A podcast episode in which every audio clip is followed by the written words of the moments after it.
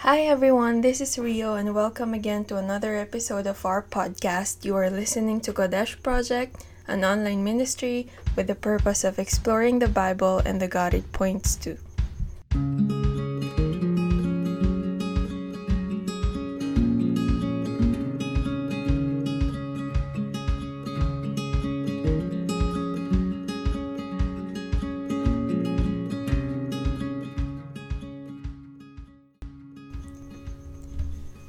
Be continuing our study about the book of Genesis, and again, I'm using the book by Mr. Henry M. Morris. It's called The Genesis Record. On our first week, we talked about why is it important to study the book of Genesis. Last week, we discussed about the different origins discussed in it. And today, we will be talking about its authorship. Who wrote the book of Genesis? Just like the other books of the Bible, Genesis was written under the inspiration of the Holy Spirit as what 2 Peter 1:21 says, For the prophecy came not in the old time by the will of men, but holy men of God spoke as they were moved by the Holy Ghost. Also in 2 Timothy 3:16, all scripture is given by inspiration of God and is profitable for doctrine, reproof, correction, instruction, and righteousness. Now, if God is the inspiration and the fuel why the book of Genesis was written, who then were those people who were moved by him to write? For this episode, we will talk about the three main suggestions attempting to answer our question. Let's begin.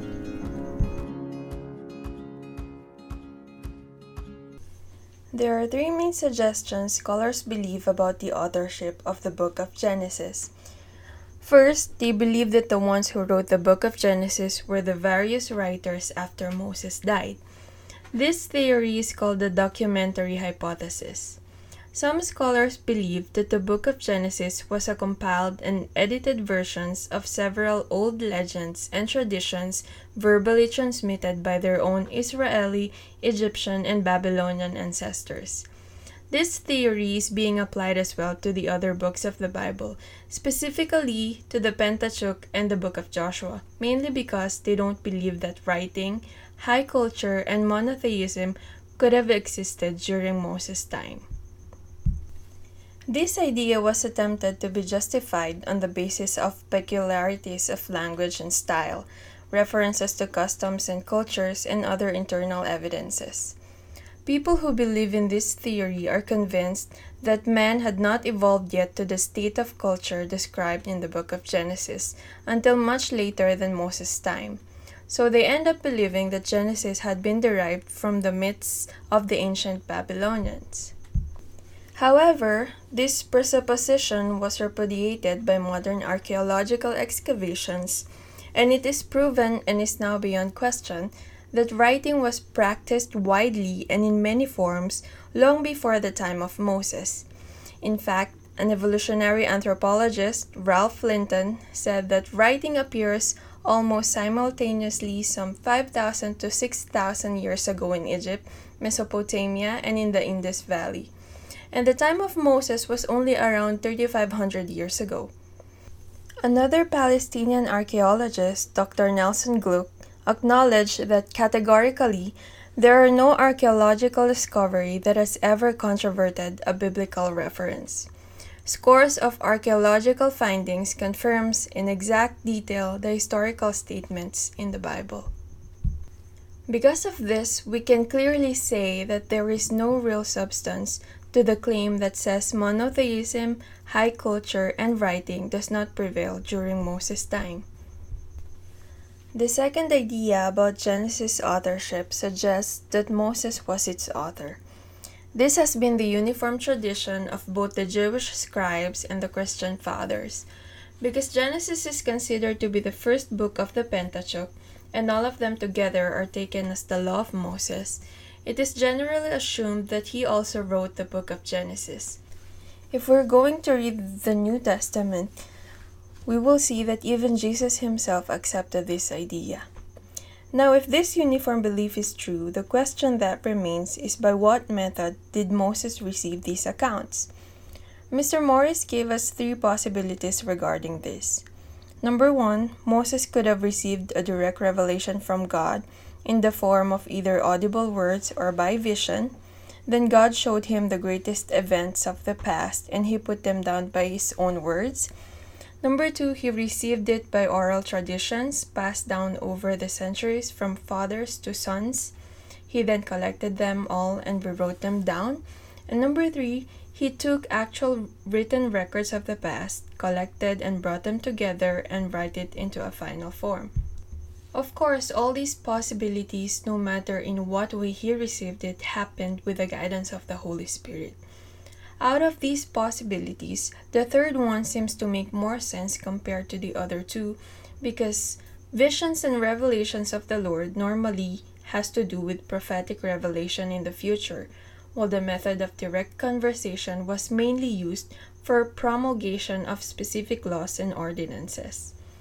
Because the book of Genesis is entirely in the form of narrative records and historical events, its author either collected the previous documents and edited them or recorded these events he had ascertained from others who were witnesses.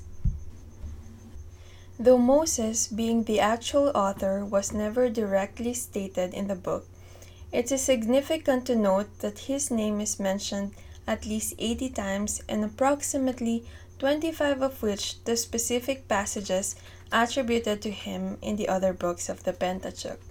In other words, it is just appropriate to include Genesis as one of the books of Moses since he is the human writer responsible for its final form.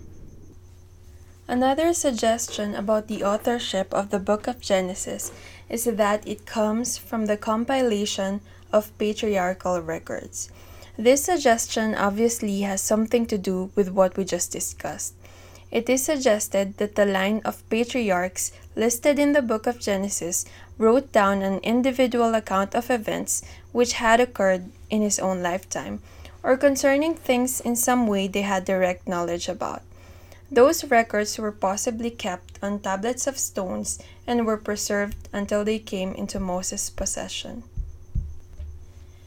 The word generation, if translated in Hebrew, is called Toldoth, which essentially means origins. If we are going to read the book of Genesis, we will see a lot of phrases saying, and I quote, These were the generations of. These were the generations of heaven and of the earth. These were the generations of Adam. These were the generations of Noah. These were the generations of the sons of Noah. And the list goes on. These Toldot divisions are said to represent the original documents from which Genesis was collected. And though this theory, like any others, cannot be rigidly proved, it does seem to fit all available facts better than any other theory, because of its consistency with the doctrine of biblical inspiration and authority, as well as with the accurate historicity of its records. Those were the three main suggestions about the authorship of the book of Genesis. In conclusion to this study, I want to remind you however the book of Genesis was received by the people of the past does not in any way limit or put into question that this book together with the other books of the Bible, were God breathed and inspired by the Holy Spirit. They carry life and provide wisdom to those people who, with all the purity of their heart, studies it for answers. As Hebrews 4:12 says, "For the word of God is living and powerful, and sharper than any two-edged sword, piercing even to the division of soul and spirit, and of joints and marrow, and is a discerning of the thoughts and intents of the heart." As we continue to study God's Word, His promise to us remains true that if we will call upon Him and go and pray to Him and seek Him, He will listen to us and we will find Him when we search for Him with all of our heart. Next week, we will be talking about the creation of the world. If you have any comments, questions, or suggestions, you can email us at kadeshproject at gmail.com or you can visit our website at www.kadeshproject.com. Thank you for listening to Kadesh Project. God bless you.